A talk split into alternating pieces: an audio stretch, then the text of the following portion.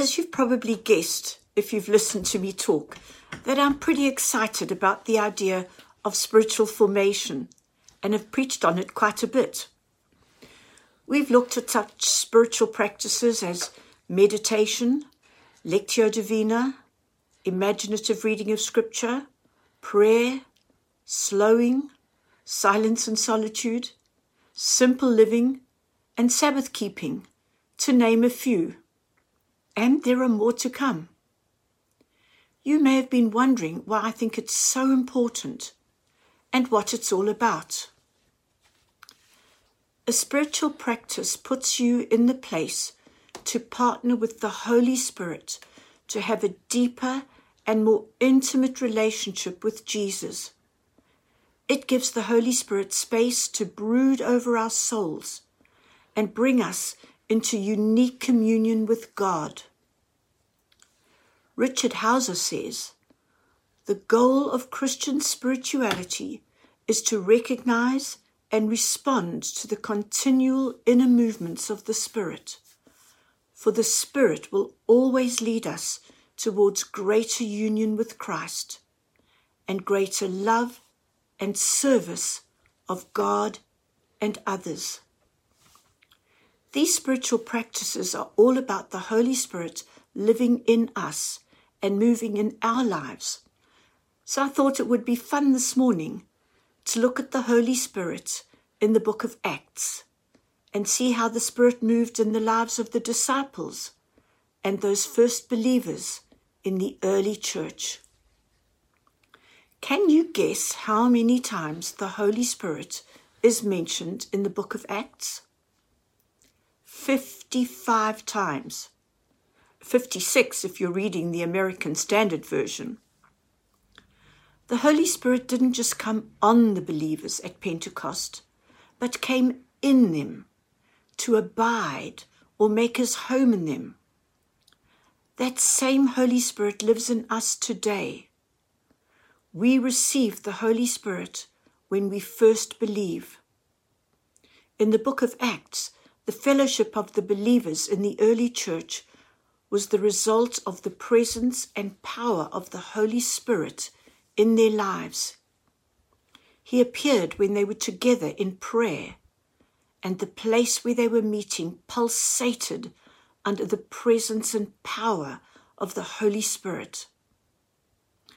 I wonder if we devoted ourselves to prayer, as did those early disciples, that we would have more power and more of the Lord in our lives. Only a handful of our church ever come to the prayer meetings, so all we ever see is a spark. If the whole church turned up and prayer was a priority, we could set the place ablaze. I know you all pray, but there is power when we come together to pray. That's why we pray together every Sunday. And we see how effective that is when we see the decline of knife crime in our borough. Just saying. The Holy Spirit is the shaping force of our Christian community. Without the Holy Spirit, we are simply a powerless bunch of people gathered around a collective belief, gathering information on Sundays to shore up that belief. Acts seventeen and verse twenty-eight says, "For in him we live and move and have our being." God lives and moves in us by the power of his Holy Spirit. Filled with the Holy Spirit and full of the Holy Spirit are Luke's favorite ways in Acts to describe the believer's involvement with the Spirit. The Holy Spirit is the one making the personal presence of the Lord real to the disciples. As Stephen was being stoned to death in Acts chapter seven and verse fifty-five, it says, "But Stephen, full of the Holy Spirit, looked up to heaven and saw the glory of God and Jesus standing at the right hand of God." To be filled with the Spirit recognizes a yieldedness on the part of the disciples to the purpose of Jesus, and especially to their availability to the Holy Spirit as his instruments for carrying out Jesus' mission on earth, the evangelism of all mankind. Can you move into your breakout groups now to discuss these two questions? One, have you ever felt the personal presence of the Lord or had an experience of the presence of the Holy Spirit moving in you? Can you share this? Two, how has the Holy Spirit helped you to share the gospel? Or what has it been like when you've tried to share it in your own strength? In the book of Acts, Christ himself continues to work through the lives of his disciples. Thus, when the apostles are recorded in the book of Acts performing miracles, which are an outworking of the Spirit's power, the acts are attributed to the name of Jesus. In Acts three verse six, when Peter and John meet the crippled beggar at the Gate Beautiful, Peter says, "Silver and gold I do not have, but what I have I give you. In the name of Jesus Christ of Nazareth, walk." Peter did not do this in his own strength. In verse twelve, he says, "Men of Israel, why does this surprise you? Why do you stare at us as if by our own power and godliness we had made this man walk?" When Peter and John were brought before the Sanhedrin the following morning, they were asked, "By what power or name did you do this?" Acts four, verses eight to ten. Then Peter, filled with the Holy Spirit, said to them, "Rulers and elders of the people, if we are being called to account today for an act of kindness shown to a cripple, and are asked how he was healed, then know this, you and all the people of Israel, it is by the name of Jesus Christ of Nazareth." This same Holy Spirit is present in us and is the means by which Jesus continues to do his work in the world. The more we allow ourselves to be formed by the Spirit, what we describe as spiritual formation, the more we will be able to do Christ's work, because we will have learned to be intimate with him and know his will and his ways. When Peter addressed the crowds on the day of Pentecost, he promised they would receive the gift of the Holy Spirit if they repented and were baptized. Six times in Acts, the Spirit's ministry is described as a gift, and six times the Holy Spirit is being spoken of as being received. We too receive the gift of the Holy Spirit when we believe, repent, and are baptized. But in this upside-down kingdom, the gift is not for us to keep, but to give away. We are chosen and called to go out and bear fruit. What fruit? The fruit of the Holy Spirit, beautifully described in Galatians five twenty-two. Who can you show love to? Who can you bless so they receive joy? What can you do to bring peace in your situation, especially now in view of the different responses to Black Lives Matter, which has stirred up so much unrest? Where are you behaving with impatience? Can you show kindness to someone today? What about goodness? Do people who know you think you're a good person? Have you a gentle spirit, bringing comfort to those who are struggling? Or are you harsh and judgmental?